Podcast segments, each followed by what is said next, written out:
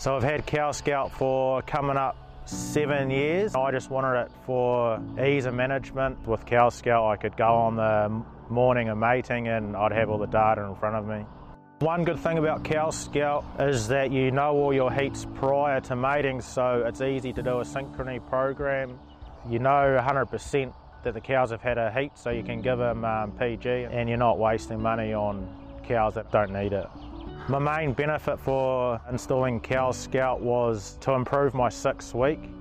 Not so much empty rate, but I think condensing it up saved me a lot of money.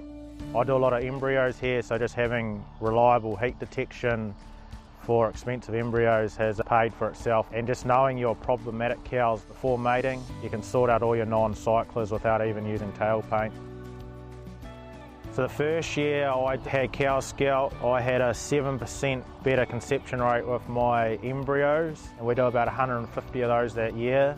And then the 6-week improved by 6% and the embryo rate by 2. When I'm doing SGL, the last 3 weeks of mating, I can comfortably milk and draft out the bulling cows by myself, and that enables staff members to have sleep-ins and it reduces their hours.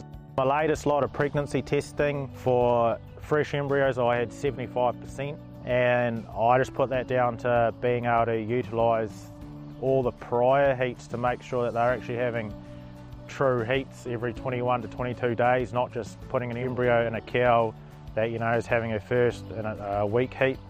The collar itself almost becomes a management tool with the visual side, with numbers down both sides of its neck. I wouldn't farm without it. If I went share milking or got another farm, that would be the first thing I put on the budget, collars.